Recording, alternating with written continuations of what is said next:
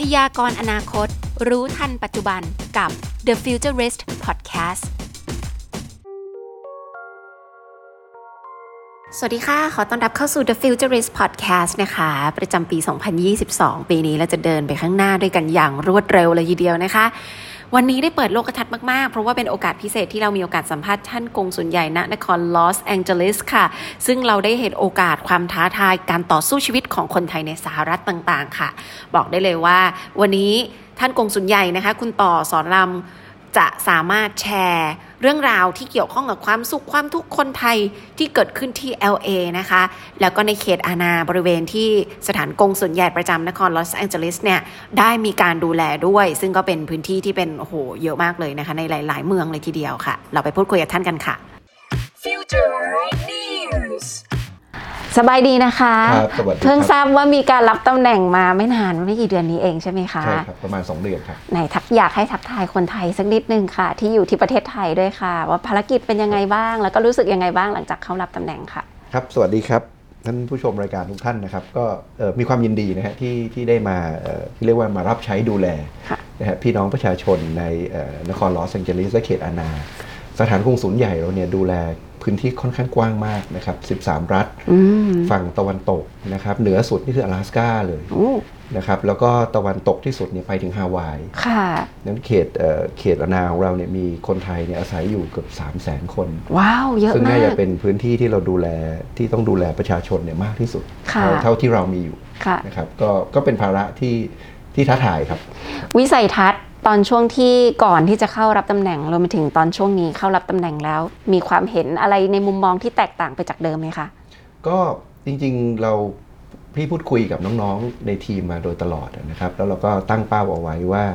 เอ่อเราจะต้องมีทิศทางที่ชัดเจนค่ะเราเลยกำหนดนะครับเอ่อนโยบายของเราค่ะเนี่ยที่เราต้องการเน้นหนักเนี่ยไว้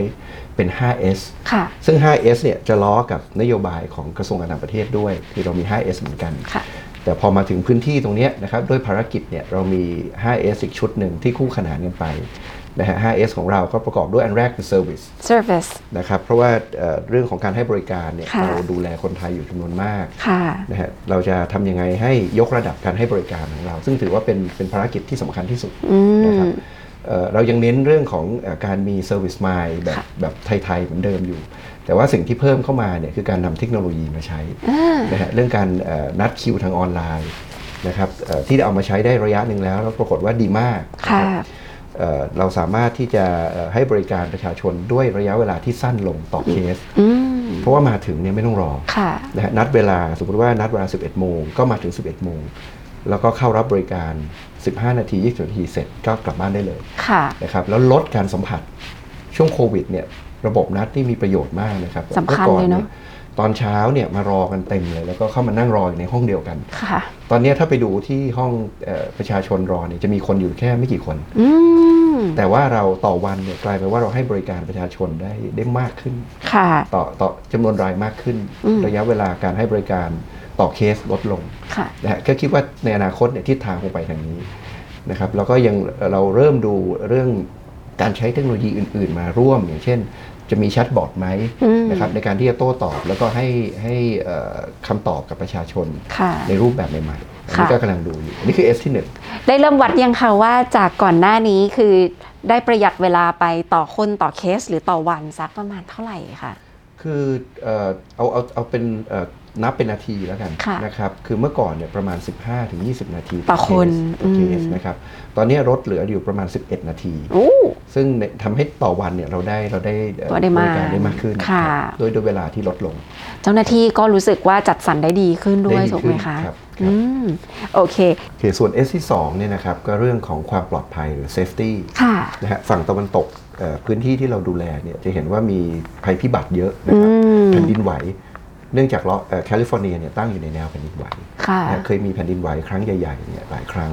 มีคนเสียชีวิตมีคนบาดเจ็บเยอะนะครับอืมเอ่อเราตั้งใจว่าปีเนี้ยเราจะทำการซ้อมแผนค่ะนะอพยพฉุกเฉินในรูปแบบต่างๆ ปีที่แล้วมีไฟป่าค่ะนะครับปีนี้ฝนตกหนักมีน้ำท่วมด้วยโอ้คือมามามาทุกแบบอืมนะเราต้องต้องเตรียมเรื่องภัยพิบัติให้ดีด้วยความปลอดภัย นอกจากภัยพิบัติที่เป็นธรรมชาติแล้วเนี่ยยังมีภัยพิบัติจากคนอีกนะครับช่วงหลังจะมีเรื่องของ hate crime อืมนะฮะเรื่องของการปล้นจี้เนี่ยมากขึ้น ซึ่งพี่เนี่ยก็ไปพบกับเอ่อผู้บริหารทางด้าน law enforcement นะครับของของฝั่งเนี้ยเยอะทั้งเอ่อ LAPD นะฮะทั้งในอำเภอที่เขาเรียกว่า sheriff นะฮะเพื่อฝากให้เขาดูแลความปลอดภัยของคนไทยด้วยค่ะอันนี้ก็เป็น S ที่ค่ะ2นะครับส่วน S ที่3เนี่ยคือเรื่องของความสามัคคีคือ solidarity อืมเราอยู่กัน 2 0 0 0 0 0 3 0 0 0 0 คนนะครับทำยังไงให้เอ่อชุมชนเนี่ยสามารถอยู่ด้วยกันได้อย่างปรองดองค่ะอันนี้ก็เป็นเป้าหมายของเราเช่นเดียวกันนะครับเอ่อ S ที่4คือเรื่องของ soft power soft power นะครับคือเรื่องของการส่งเสริมวัฒนธรรมของไทยเนี่ยในแบบที่ไปแบบนุ่มนวลและแนบเนียน ผ่านสื่อต่างๆ โดยสิ่งที่เราอยากจะเน้นเนี่ยก็คือเรื่องของการใช้ดิจิทัลนะฮะเราใส่ content เข้าไปผ่านผ่าน social network ต่างค่ะๆซึ่งเป็นสิ่งที่เราจะทอืมำเราพื้นฐานเนี่ยเรามีของดีๆของเราเยอะ ไม่ว่าจะเป็นอาหารค่ะนะครับเอ่อนวดไทยนะฮะกีฬาไทยอย่างเอ่อมวยไทยก็เป็นที่นิยมอืมยังมีอีกมากมายเรื่องศาสนาเรื่องอะไร ซึ่ง สิ่งต่างๆ เหล่านี้เราเบลนเข้าไปโดยผ่านสื่อดิจิทัลได้ได้เป็นอย่างดีค่ะนะครับก็เป็นสิ่งหนึ่งที่เราตั้งใจจะทำแต่ถามว่าตัวเนี้ยทำแล้วมันขยายผลไปสู่ผลประโยชน์ทางด้านอื่นได้ยังไงเนี่ยคือความนิยมเนี่ยพอมันซึมเข้าไปอยู่ในในความนิยมของคนแล้วเนี่ยเดี๋ยวเรื่องการค้าเศรษฐกิจนะครับท่องเที่ยวลงทุนอืมมันจะตามมาอืมอันเนี้ยเป็นการเปิดประตูเพื่อเพื่อสร้างความ ความชื่นชมไว้เป็นพื้นฐานก่อนค่ะอันเนี้ยสิ่งที่รัฐบาลก็ทำแล้วเราก็จะเน้นด้วยที่นี่ค่ะนะครับส่วน S สุดท้ายคือเรื่องของ synergy synergy นะครับเรามีหน่วยราชการไทยอยู่ที่นี่เนี่ยสี่ห้าหน่วยงานนะครับเราก็จะทำงานกันอย่างใกล้ชิด synergy เนี่ยไม่ใช่เพียงแค่เอ่อภายในส่วนราชการอย่างเดียวแต่ชุมชนด้วย เรามีองค์กรอยู่มากมายนะฮะที่เป็นของคนไทยในฝั่งค่ะตะวันตกเนี่ยค่ะก็จะร่วมมือกันแล้วก็จัดกิจกรรมร่วมกัน รวมไปถึงภาครัฐของของสหรัฐอเมริกา ฝั่งนี้ด้วยนะครับก็ที่ผ่านมาก็ได้ออกไปพบหน่วยงานต่างๆ มากมายละเดี๋ยวคงจะร่วมมือกันต่อไป นี่คือ 5S ค่ะ ที่เป็นทิศทางของเราอืมนะครับคมมากนะคะครับอยากทราบถึงเรื่องของความเจริญก้าวหน้าบ้างดีกว่า เพราะว่าสหรัฐก็เป็นประเทศที่เรียกได้ว่าคนไทยที่มาที่นี่นะครับก็คงจะมีความคาดหวังด้านต่างๆ ไม่ว่าจะเป็นด้านการศึกษาทางด้านเทคโนโลยีนวัตกรรมอะไรใหม่ ๆ ปีนี้มีความแตกต่างไปจากเดิมบ้างไหมคะ พูดถึงทางด้านเทคโนโลยีเนี่ยนะฮะก็เหมาะกับฝั่งทางตะวันตกของสหรัฐมาก เนื่องจากเวสต์โคสเนี่ยพื้นที่ตรงเนี้ยเอ่อผมอยากจะเรียกว่ามันเป็นฮวงจุ้ยแห่งไอทีเออคือมันเป็นศูนย์กลางเลยนะฮะ ศูนย์กลางทางด้านเขาเรียกเป็น creative economy ของโลกนะไม่ใช่ของแค่สหรัฐอย่างเดียวเดี๋ยวพบว่ามีบริษัททางด้าน entertainment นะครับทางด้านเกม ซอฟต์แวร์เอ่อ ทั้งที่เป็นรายใหญ่และที่เป็นสตาร์ทอัพเนี่ยอยู่ทางฝั่งตะวันตกทั้งหมดเลยนะครับไล่ตั้งแต่รัฐวอชิงตันลงมาอืมนะฮะเอ่อแถวซีแอตเทิลนะครับเอ่อแถวซานฟรานซิสโกแคลิฟอร์เนียเนี่ยตรงตรงลอสแองเจลิสเองเนี่ยก็เป็นศูนย์กลางทางด้านธุรกิจบันเทิงและเกมเช่นเดียวกันนะครับบริษัทซอฟต์แวร์ก็ตั้งอยู่นี้เยอะ เพราะฉะนั้นเอ่อ ในอนาคตเนี่ยคงต้องมาดูกัน ซึ่งเราจริงๆเราทำมาตลอดนะฮะเรื่องของการเชื่อมโยงคนไทยค่ะเข้ากับโอกาสการทำงานในบริษัทชั้นนำพวกเนี้ยครับอืมแล้วปัญหาที่เกิดขึ้นจากช่วงภาวะโควิดมีบ้างไหมคะ คือแบบเป็นปัญหาต่อการเจริญเติบโต หรือว่าการที่คนไทยจะย้ายเข้ามาเป็นยังไงบ้างคะ คือเอ่อทุกคนไทยเนี่ยนะฮะทำงานอยู่ในธุรกิจเอ่อร้านอาหารเนี่ยเยอะเหมือนกัน ซึ่งได้รับผลกระทบมากเหมือนกันเรื่องโควิดนะครับแต่แต่ด้วยด้วยความพยายามเนี่ยแล้วก็ด้วยเทคโนโลยีเนี่ยผมเพิ่งไปพบเอ่อไปเยี่ยมชุมชนไทยแถวไทยทาวน์มาเมื่อวันก่อนอืมก็ได้ยินจากจากจากผู้ประกอบการว่าหลายร้านเนี่ยยอดขายขึ้นนะฮะอ้าวเหรอคะยอดขายขึ้น ผมก็แปลกใจว่าโอ้ทำไมยอดขายขึ้น คือการปรับตัวเนี่ยเป็นเรื่องสำคัญ นะครับโควิดอาจจะกระทบก็จริง แต่ว่าเอ่อมีผู้ที่ประสบความสำเร็จ มีผู้ที่อาจจะต้องตามอยู่ข้างหลังยังอืมยังตามมาไม่ทันเนี่ยแต่คนที่ประสบความสำเร็จเนี่ยเขาสามารถที่จะปรับตัวได้โดยการนำเทคโนโลยีมาใช้ค่ะนะครับเอ่อรับออเดอร์ออนไลน์อืมส่งออนไลน์นะฮะมีมีเอ่อ provider ที่ทำเรื่องของการส่งออนไลน์หลายเจ้า ค่ะ แล้วก็กลายเป็นวิถีชีวิตของคนที่นี่ไปแล้วว่าอยู่ที่บ้านแล้วสั่งอาหารมาถึงหน้าประตูบ้านได้ค่ะ นะครับในร้านเองเนี่ยเอ่อก็อาจจะมีน้องๆ คนไทยหลายคนที่อาจจะว่างงานไป อืมเนื่องจากว่าไม่สามารถพนักงานพนักงานเนาะเสิร์ฟไม่ได้อืมแต่เขาผันตัวเองไปขับส่งอาหาร อ๋อก็มีหลายคนที่บอกว่าได้ได้รายได้เนี่ยในการขับรถส่งอาหารเนี่ย ให้กับกับตัว provider หลักนะฮะอืมเอ่อได้รายได้ก็อาจจะมากกว่าช่วงก่อนโควิดอีกค่ะนะครับก็คงต้องปรับตัวกันไป แต่ก็แน่นอนมีบางธุรกิจเนี่ยนะครับที่อาจจะเจ็บปวดนิดนึงอืมเช่นผมยกตัวอย่างนะครับ เรื่องธุรกิจนวด ซึ่งนวดไทยเนี่ยเป็นเป็นอีกกลุ่มอาชีพหนึ่งสปาเนอะค่ะนวดสปา ซึ่งมันไม่สามารถออนไลน์ได้อืมนะฮะคือมันมันอาศัยฟิสิ กอลคอนแทคค่ะระหว่างระหว่างคนที่นวดกับคนที่มารับบริการอืมอันเนี้ยก็อาจจะลำบากนิดนึงนะครับค่ะในช่วงที่ผ่านมา แต่ก็ได้เห็นความตั้งใจของชุมชนที่นี่นะครับเรามีค่ะสมาคมที่ดูแลเรื่องนวดอยู่เขาก็จัดคือใช้เวลาช่วงเนี้ยจัด training ก็มีการจัดฝึกอบรมไปสอนกัน upskill อืม upskill นะครับให้ให้ให้มากขึ้นอืมการนวดในรูปแบบต่างๆ แล้วก็รอวันที่จะกลับมาอืมซึ่งในช่วงหลังๆเนี่ยก็ เปิดมากขึ้นค่ะนะครับเอ่อทางรัฐบาลก็อนุญาตให้มีการเปิดสถานเอ่อบริการที่เป็นการนวดเอ่อสปาเนี่ยค่ะได้มากขึ้นค่ะภายใต้มาตรการที่รัดกุมค่ะก็เริ่มกลับมาค่ะแต่เข้าใจว่าหลายท่านก็กลับเมืองไทยไปยังไม่กลับมาอืมนะครับก็อาจจะมีเอ่อผู้สูงอายุนะครับหลายท่านที่มาตั้งรกรากอยู่ที่นี่ หลายคนก็รู้สึกอุ่นใจกว่าที่จะกลับไปที่เมืองไทยในช่วงที่ผ่านมาค่ะนะครับหลายคนก็กำลังทยอยกลับมาบ้างก็มีครับ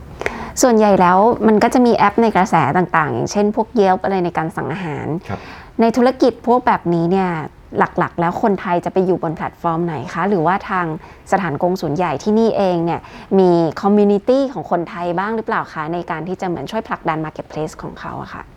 คือเอ่อคนไทยเนี่ยไปได้ทั่วนะครับ แล้วผมเข้าใจว่าไปขับ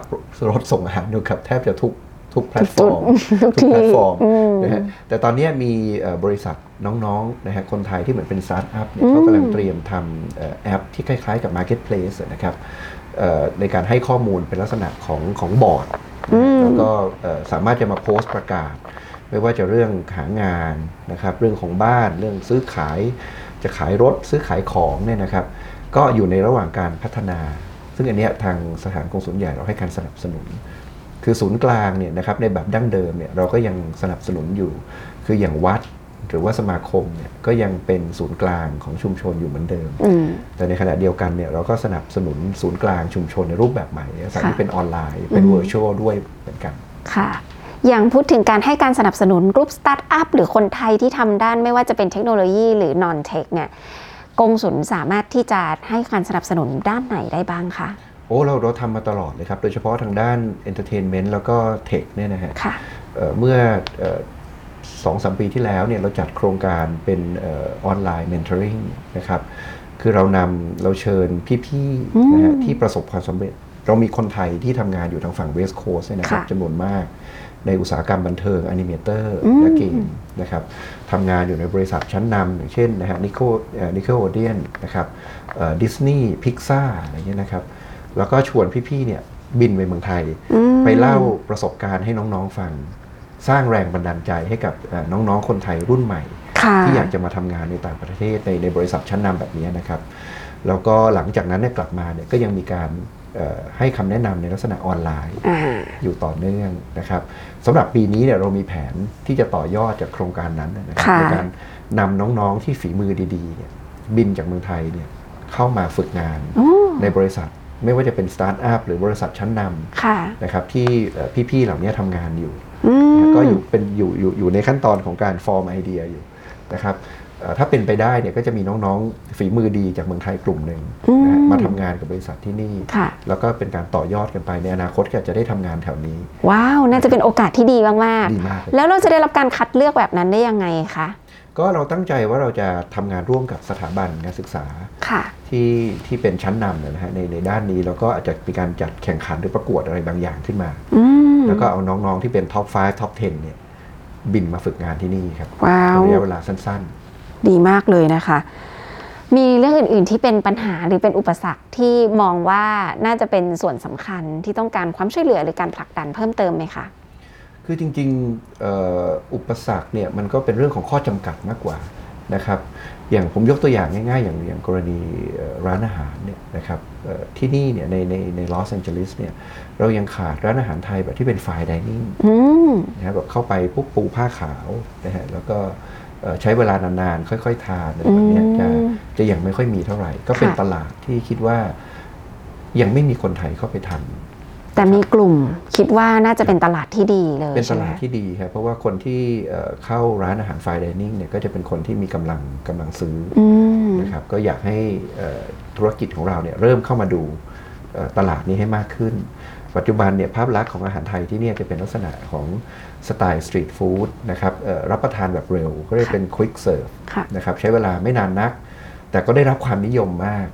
นะฮะคนคนที่เนี่ยจะค่อนข้างจะชื่นชอบอาหารไทย แล้วก็ ถ้าถ้าคุณซีไปลองเนี่ยจะพบว่าร้านอาหารไทยที่เนี่ยรสชาติเหมือนเมืองไทย อืมจะมีความเอ่อรสชาติเข้มข้น มีเอ่อรสรสเผ็ดจัดค่ะจ้านสะใจเอ่อคนคนไทยคนที่นี่ส่วนใหญ่เนี่ยเคยไปเมืองไทย แล้วก็ประทับใจกับรสชาติแบบนั้นค่ะแล้วก็มองหารสชาติที่ที่ดั้งเดิมอืมนะอันนี้จริงๆก็น่าจะต่อยอดได้ค่ะครับพูดแล้วหิวเลยค่ะ แต่ก็ต้องยอมรับว่าหลาย ๆ ธุรกิจเนี่ยจริง ๆ ถ้าฟังแบบนี้ คนไทยคงอยากจะมีคนที่สนใจมาเปิดร้านไฟดิเนิ่งบ้างแล้ว เพราะว่าใช่ก่อนมานี่ก็มีโอกาสไปสัมผัสร้านไฟดิเนิ่งใหม่ๆนะครับแล้วก็รู้สึกประทับใจมากด้วยเหมือนกันครัค่ะบแต่โอกาสเหล่านี้เนี่ยคนไทยที่อยู่เมืองไทยที่มีความสนใจจะมาทำธุรกิจที่สหรัฐ เขาจะทราบได้ยังไงคะว่า ในแต่ละมลรัฐต่างๆเนี่ยมันมีโอกาสแบบนี้อยู่ด้วย ติดต่อสถานกงสุลใหญ่ได้เลยนะครับเราเราเรามีฝ่ายเศรษฐกิจของเราที่ให้คำแนะนำเรื่องนี้ ในขณะเดียวกันเนี่ยเราก็ยังมีหน่วยราชการไทยที่อยู่กับเราที่นี่เนี่ยนะครับที่เกี่ยวกับเรื่องเศรษฐกิจเนี่ยเอ่ออีกอย่างน้อยอีก 2 หน่วยงาน ก็คือเอ่อสำนักงานส่งเสริมการค้าในต่างประเทศของกระทรวงพาณิชย์ค่ะนะครับซึ่งมีภารกิจหลักในการส่งเสริมการเอ่อส่งออกสินค้าไทยไปต่างประเทศอืมรวมทั้งจัด business matching ด้วยนะครับค่ะเอ่ออีกหน่วยงานหนึ่งก็คือสำนักงานของ BOI นะครับค่ะเอ่อสำนักงานส่งเสริมการลงทุน ซึ่งดูแลในเรื่องของการเชิญชวนให้เอ่อนักลงทุนต่างชาติ ไปลงทุนในประเทศไทย ก็ทพวกเราเนี่ยทั้งหมดเนี่ยก็พร้อมที่ให้คำแนะนำนะครับถ้าคนไทยเอ่อสนใจนะครับแล้วเร็วๆเนี้เราจะจัดเป็นลักษณะของ seminar เพิ่มเติมด้วยนะฮะเอ่อที่เน้นเป็นเรื่องของเอ่อธุรกิจสมัยใหม่ โดยเฉพาะอืมธุรกิจออนไลน์ค่ะนะครับเราจะจัด Metaverse seminar Metaverse seminar ซึ่งเป็นเป็นครั้งแรกนะของเราเนี่ยของเราทันสมัยสมเป็นท่านกงสุลใหญ่ประจำ LA จริงๆก็ค่ะคือเราอยู่ตรงตรงใจกลางของ Creative Economy อะอืมเราก็ต้องพยายามเอ่อใช้โอกาสที่เราค่ะอยู่ตรงเนี้ยขยายผลไปยังคนไทยที่ที่เมืองไทยค่ะโดยแผนของเราเนี่ยคือเราจัดเอ่อสัมมนา ในอดีตเวลาจัดเว็บปีนาในช่วง 2 ปีที่ผ่านมาที่มีโควิดเนี่ยเราก็จะเป็นลักษณะของจออืมใช่ไหมครับแล้วก็ มีคนเข้ามานั่งฟังเข้ามานั่งฟังเป็นร้อยจออ่าตอนเนี้ยเทรนด์ของมันเนี่ยคือเทรนด์ที่กำลังมาเนี่ยคือเรื่องของ Metaverse ค่ะนะครับแล้วก็มันมานั่งคิดกันในทีมว่าทำยังไงที่เราจะสามารถเอ่อจัดอะไรในรูปแบบที่มันมันเป็น Metaverse ได้นะครับอืมก็ได้รับเอ่อความร่วมมือจากบริษัทไทยที่เป็นสตาร์ทอัพเนี่ยนะครับ เดี๋ยวเรามาดูกัน แล้วเดี๋ยวจะจะจะแชร์ไปที่ทางทางทางรายการด้วยค่ะนะครับเอ่อ คนที่จะมาร่วมเนี่ยจะเข้ามาร่วมในแบบ Metaverse จริงค่ะๆนะฮะเข้ามาเป็นอวตารค่ะมานั่งอยู่ในห้องสัมมนา ส่วน speaker ที่เราเชิญมาเนี่ยก็จะมานั่งบนเวทีในลักษณะว้าวที่มาเป็นอวตารอืมแล้วก็พูดจากที่ใดที่หนึ่ง ที่ใดก็ได้ไม่ไม่มีใครมานั่งด้วยกันเลยนะค่ะแต่จะออนไลน์เข้ามาแล้วพูดจากบนเวทีในลักษณะที่ตัวเองอยู่บนเวที คนที่มาฟังเนี่ยก็จะเหมือนเข้าไปฟังอยู่ใน conference hallอันนี้ meta เต็มตัวมากนะ เต็มๆเลยอืมแล้วก็คอนเทนต์ของมันเนี่ยก็คือว่าเอ่อ ในยุคที่มี Metaverse เข้ามาแล้วเนี่ยนะครับค่ะมีเอ่อระบบการเงินในรูปแบบใหม่ๆคริปโตเคอเรนซีนะครับเรื่องของเอ่อ NFT นะฮะหรือดิจิทัลโทเค็นพวกนี้เนี่ยเราจะใช้เทคโนโลยีกับไอ้เทคโนโลยีทางด้านการเงินแบบเนี้ยในในการใช้ชีวิตและการทำธุรกิจ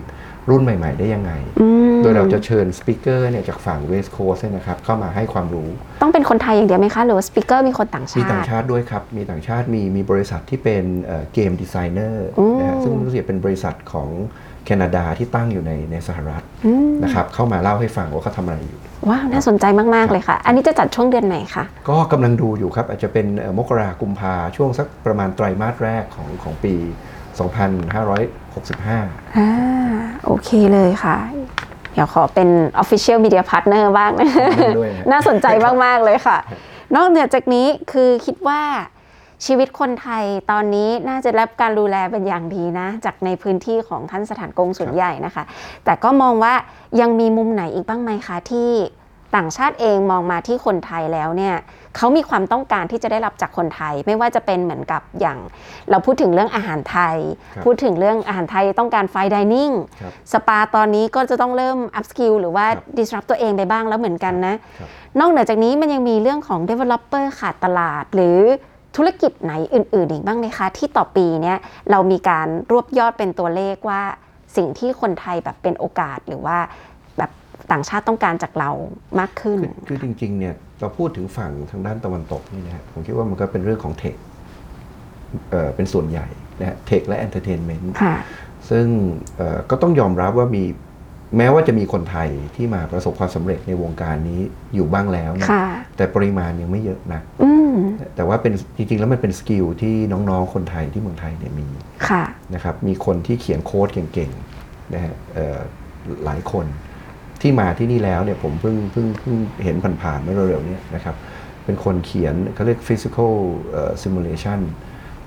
physics simulation ให้กับให้กับบริษัทเกมอืมแล้ว skill ที่ใช้เนี่ยก็คือเรื่องของคณิตศาสตร์ เรื่องของฟิสิกส์นะครับ ซึ่งเรื่องเหล่านี้เด็กๆที่เมืองไทยเนี่ยมีคนที่มีฝีมือเยอะอืมนะครับแล้วก็ไม่ต้องกลัวเรื่องภาษา เพราะว่า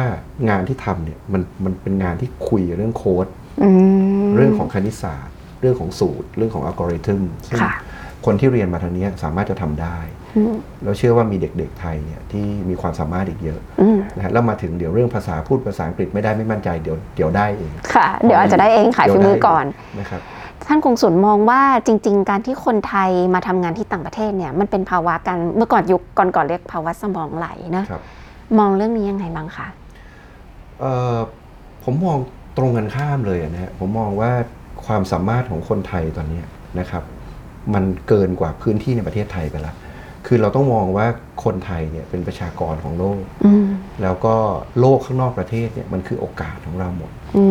มแล้วเอ่อเวลาออกมาเนี่ยนะครับรายได้ที่ได้ก็ส่งกลับไปในประเทศ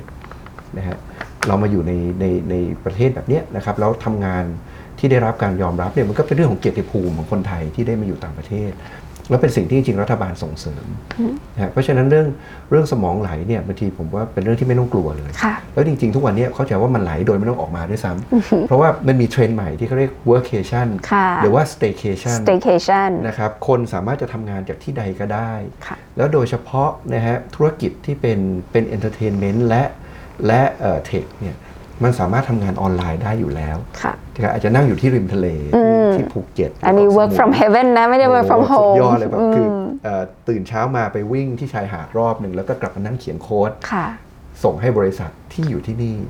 เพราะฉะนั้นอันเนี้ยผมว่าโอกาสเนี่ยมันมันอยู่ทั่วไปในโลกอะนะฮะแล้วก็อยากให้เอ่อน้องๆรุ่นใหม่ๆเนี่ยเอ่อกล้าแล้วก็มั่นใจที่จะออกไปค่ะนะครับเอ่อคือความสามารถของเราเนี่ยไม่ได้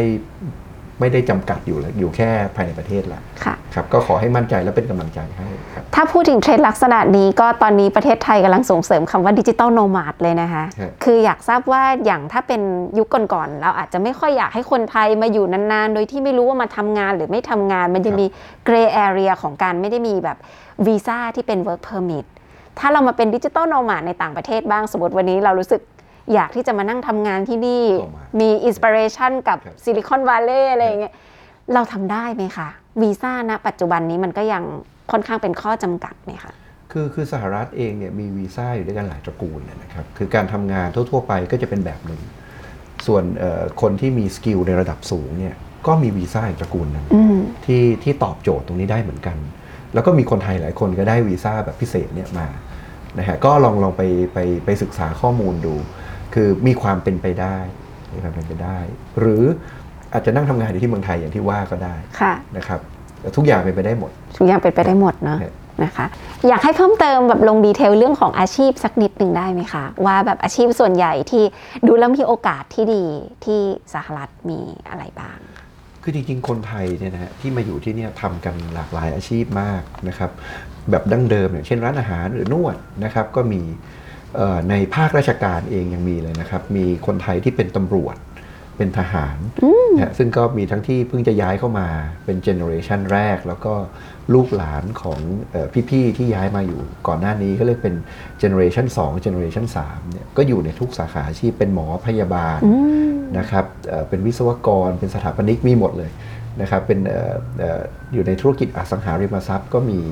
นะครับรวมไปถึงธุรกิจในแบบใหม่ๆอย่างเช่นพวก tech แล้วก็ entertainment ก็มีคนไทยเข้าไปทำอยู่เช่นเดียวกัน แต่เวลาที่มาอยู่ต่างประเทศอย่างเนี้ยนะครับก็อยากให้ทุกคนเนี่ยพยายาม maximize skill ของตัวเองค่ะที่มีบางทีมันจะเป็นเรื่องของงานอดิเรก หรือว่าเป็นเรื่องของความสนใจส่วนตัว แต่ว่าเมืองเนี้ยมันเป็นเป็นประเทศแห่งโอกาส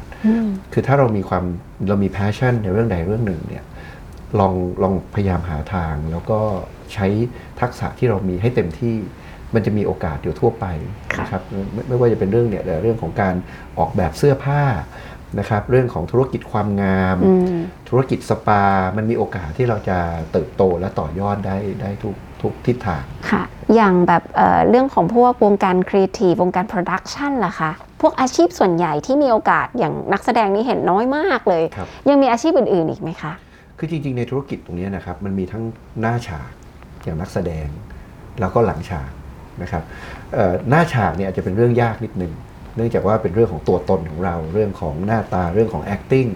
ซึ่งสำหรับคนไทยในตลาดที่ใหญ่ขนาดนี้ก็อาจจะไม่ใช่เรื่องง่ายนัก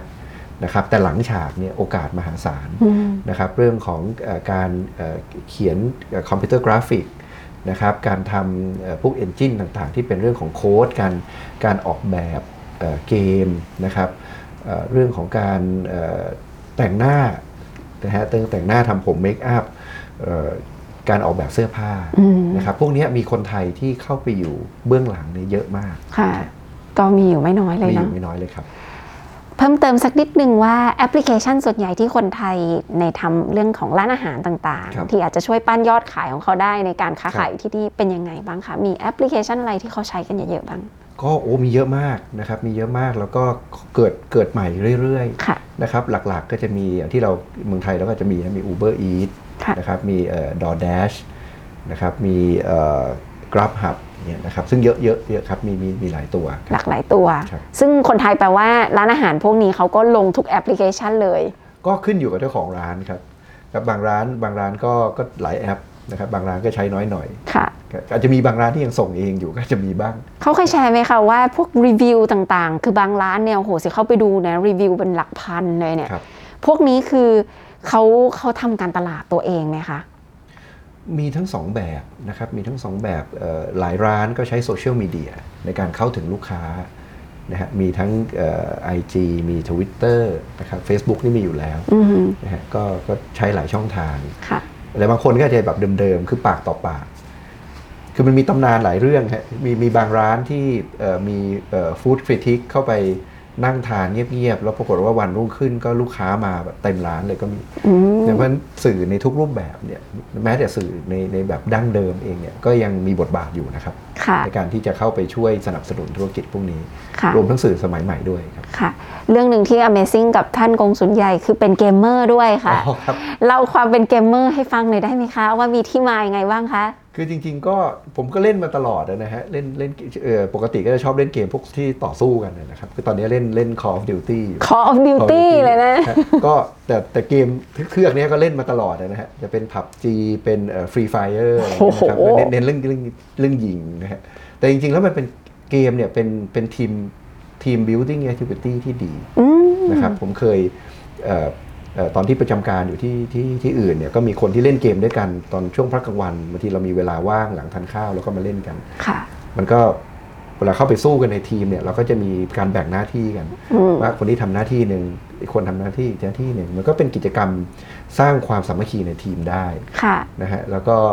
สามสร้าง network ให้กับคนในอีกรูปแบบหนึ่งได้ดีอืมมีความชอบอะไรของพวกเกมด้าน action หรือ RPG แบบแบบยิงยิงยิงยิงอื่น ๆ อย่างนี้บ้างค่ะก็ก็เล่นอยู่สองสามเกมที่บอกเนี่ยนะครับ ส่วนใหญ่แต่แต่เกมประเภทอื่น จริงๆก็ก็เล่นมาต่อบางทีก็เล่นกับลูกเหมือนกันนะฮะเอ่อเดี๋ยวนะมันมีเกมหนึ่งชื่ออะไรนะ Among Us ป่ะฮะ Among Us เออ Among Us ที่ก็เล่นกันค่ะก็สนุกดี ก็ก็แล้วเอ่อเวลาที่อยู่คนละที่ก็ก็เล่นได้ค่ะนะครับ หรือว่านั่งอยู่ด้วยกันก็ ก็เล่นแล้วก็ทำหน้าตาหลีๆกันว่าใครเป็นใครอะไรอย่างเงี้ยก็ก็สนุกดีฮะสนุกดีปกติเล่นบนคอมพิวเตอร์หรือเล่นบนมือถือเออบนบนแท็บเล็ตครับบนแท็บเล็ตเลยโอ้โหเล่นในแท็บเล็ตฮะเล่นครั้งหนึ่งยาวนานไหมคะแบบเป็นเกมเมอร์ตัวจริงเลยไหมคะโอ้ยอย่าไปบอกใครบางทีก็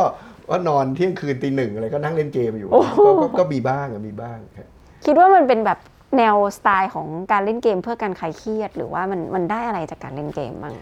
ก็อย่างที่บอกอะฮะคือคือ มันก็เป็นการการใช้ใช้เวลานะฮะทำในสิ่งที่เราเราอยากทำนะครับ แล้วก็เอ่อมันก็เป็นการฝึกทักษะในการการบริหารจัดการด้วยนะครับ เพราะอย่างเกมเนี่ยถ้าสมมุติเราเล่นบางเกมเนี่ยเราต้องวางแผนให้ดีว่าพอเราลงไปแล้วเนี่ยเราจะต้องเริ่มทำอะไรก่อนอืมเราจะต้องเก็บอาวุธก่อน หรือว่าเราจะต้องไปตรงไหนเพื่ออมที่แถวนั้นเนี่ยมันมีไอเทมให้เก็บเยอะค่ะ เราก็จะต้องไปตรงนั้นก่อน บางเกมอย่างสมมติแกเกมที่เกมสู้ๆที่ที่ที่ที่ที่ผมเล่นอยู่เนี่ยมันไม่จำเป็นต้องจะต้องไปยิงคนให้ได้มากที่สุด เพื่อให้ค่ะได้เป็นผู้ชนะอืมคือบางทีเนี่ยครึ่งหนึ่งของเกมเนี่ยเราเก็บอาวุธแล้วเราไปซ่อนก่อนก็ได้อ่าเราก็หาคือผมก็จะมีแล้วแต่กลยุทธ์เราอ่าแล้วแต่กลยุทธ์ของเราแล้วก็เข้าไปซุ่มอยู่ในที่ที่เราคิดว่าปลอดภัยค่ะ ให้เขายิงกันก่อนอ๋อให้เขายิงกันตายให้หมดก่อน แล้วเราค่อยออกมาเก็บคนตสุอดนท้ายโอ้โหอย่างเงี้ยมันมันมันมันก็เป็นมันก็เป็นเทคนิคของการ survive นะฮะในในรูปแบบหนึ่งค่ะจริงก็ ก็เป็นเป็นเป็นเป็นเรื่องที่น่าสนุกและได้ประโยชน์นะผมมองว่าอย่างนั้นนะครับ อืมโอเคค่ะ แล้วมีคอมมูนิตี้ที่เล่นไปมากน้อยแค่ไหนคะ ก็คือเอ่อพวก virtual community บางทีก็เราก็ไม่ค่อยได้ engage กับเขาเท่าไหร่ แต่ก็จะมีคนมา add friends อะไรอย่างเงี้ยนะครับ บางทีก็จะมีคนชวนเข้าไปเล่นด้วยแล้วก็ไปเล่นแต่เราก็ไม่รู้ว่าเขาเป็นใครนะค่ะ แล้วก็เราก็ไม่ได้มีปฏิสัมพันธ์นอกเหนือไปจากในเกม ก็คือว่าจบตรงนั้นก็ก็ก็จบแค่นั้น เวลาพอลงไปเล่นเองแบบนี้ ถ้ามีคนมาถามว่าแบบ เรากลัวว่าลูกเราเล่นเกมแล้วจะใช้ความรุนแรง อันนี้ท่านกงสุนยายมองไงบ้างคะจริง ๆ มันก็มันก็ไม่น่าจะเกี่ยวกันนะฮะเพราะจริงๆคือพี่ก็เล่นกับลูกเหมือนกันบางทีก็เล่นกัน แล้วก็ก็ไม่ได้เห็นว่าจะใช้ความรุนแรงอะไรอืมแต่ก็ต้องระวังคือคือผู้ปกครองเนี่ยต้องให้ให้ต้องใช้ความเข้าใจ แล้วก็ต้องดูแลเหมือนกันอืมนะครับคือบางเกมเนี่ยมันอาจจะมีฉากที่รุนแรงเกินกว่าช่วงอายุของเด็กอืมก็ต้องอย่าให้เขาเล่น ในวัยที่ไม่เหมาะสมค่ะก็ต้องต้องมีมีวุฒิภาวะระดับหนึ่งค่ะที่จะเล่นบางเกมอืมในขณะเดียวกันบางเกมก็เล่นได้ตั้งแต่เล็กค่ะแต่เรื่องการจำกัดเวลาเนี่ยเป็นเรื่องสำคัญนะครับของของครอบครัวพี่เนี่ยลูกๆเนี่ยเราจะจำกัดเวลาอืมไม่ให้เล่นเกมนานเกิน แต่ไม่ใช่ไม่ให้เล่น คือมันเหมือนก็เป็นเทคโนโลยีมันคือเกมพวกเนี้ยมันเป็นเทคโนโลยีในในในวันนี้ ถ้าเราไม่ให้เขาเล่นเนี่ยมันก็เหมือนกับเราเราเราเราดึงเขาเอาไว้อืมนะฮะแต่ว่าถ้าจะเล่นทั้งวันมันก็ไม่ไหว ก็ต้องมีต้องรู้จักแบ่งเวลาครับค่ะเป็นส่วนหนึ่งที่ทำให้เกิด inspiration ในการทำเอ่อ Metaverse มีนาด้วยหรือเปก็ล่าคะชอบลองนะฮะคือคือคือคือผมชอบลองอะไรที่มันใหม่ ๆ เพราะฉะนั้นถ้ามันมีโอกาสแล้วมันมีคนไทยที่ทำได้เนี่ยก็ต้องลองทำมันเป็นโอกาสทั้งของเราที่เราอยากได้ลองว่ามันทำได้ไหม กับเป็นโอกาสของบริษัทที่เป็นสตาร์ทอัพไทย ที่จะได้โชว์ฝีมือว่าเขาทำได้อืมนะฮะแล้วเราจัดที่นี่เนี่ยมันมันไปได้ทั่วทั่วโลกเนี่ยก็เป็นโอกาสของเขาค่ะฮะนอกเหนือจากนี้มีเรื่องที่อยากจะบอกเล่าบ้างไหมคะ กับคนไทยผ่านสื่อค่ะ ที่ประเทศไทยค่ะ ว่าน่าจะเป็นสิ่งดีๆที่ที่ได้เห็นจากคนไทยที่นี่อะไรเงี้ยค่ะ ครับ ก็เอ่อ หลายท่านอาจจะสงสัยว่าเอ๊ะคนไทยในต่างประเทศเนี่ยนะครับมาอยู่กันเยอะแยะเนี่ยสามารถที่จะช่วยนะฮะเศรษฐกิจในประเทศได้อย่างไรนะครับก็อยากจะเรียนอย่างนี้ว่าคนไทยในต่างประเทศเนี่ยมีเราอยู่กันเยอะก็เยอะนะครับแล้วเราก็มีพลังกิจการที่คนไทยทำอยู่ที่นี่เนี่ยมีส่วนช่วยพวกท่านในประเทศไทยได้เยอะมากนะครับ อย่างเช่นการทำธุรกิจร้านอาหารนะครับร้านที่นำเข้าส่งออกสินค้าจากประเทศไทยเนี่ยท้ายสุดเราก็สั่งซื้อสินค้าจากประเทศไทย นะฮะมันก็ไหลรายได้เนี่ยมันก็ไหลกลับไปที่ที่ประเทศไทย ไปถึงเกษตรกรนะครับไปถึงผู้ที่ทำปศุสัตว์นะครับทำธุรกิจในบริษัทต่างๆ ที่ส่งออกไปต่างประเทศ ก็ขอให้กำลังใจแล้วกันนะครับว่าช่วง 2 ปีที่ผ่านมาอาจจะเป็นช่วงที่ยากลำบากนะครับแต่ว่าก็คนไทยทั้งในในประเทศและในต่างประเทศเนี่ยก็ไม่ทิ้งกันนะครับอดเยี่ยมมากเลยค่ะ สุดท้ายท่านกงสุนใหญ่มีอะไรจะฝากถึงคนไทยไหมคะ ก็เอ่อถ้าสนใจนะครับฝั่งอย่างที่เรียนเอ่อไปในรายการว่าฝั่งตะวันตกเนี่ยเป็นฝั่งที่เป็น Creative Hub ของโลกนะครับก็ลองลองใช้ประโยชน์จากพวกเราที่อยู่ที่นี่นะครับว่าเราจะสามารถเชื่อมโยงท่านไปสู่โอกาส ในเรื่องของการทำงาน ในเรื่องของธุรกิจ ในฝั่งตะวันตกของสหรัฐอเมริกาได้ยังไง ก็พวกเรายินดีนะครับ ขอบคุณมากเลยค่ะ ขอบพคระรับคุณขอบคุณค่ะครับสวัสดีครับ ถือว่าเป็นอีกตอนหนึ่งพิเศษมากเลยนะคะ พบกับแขกรับเชิญที่พิเศษแบบนี้นะคะ เดี๋ยวไว้ในตอนหน้าค่ะ โอ้โห มาตรฐานสูงแล้วซีจะเอาเรื่องราวหรือประเด็นล้ำๆอะไรมาฝากท่านผู้ฟังก็ลองติดตามกันดูนะคะสำหรับวันนี้สวัสดีค่ะ พยากรณ์อนาคต รู้ทันปัจจุบันกับ The Futurist Podcast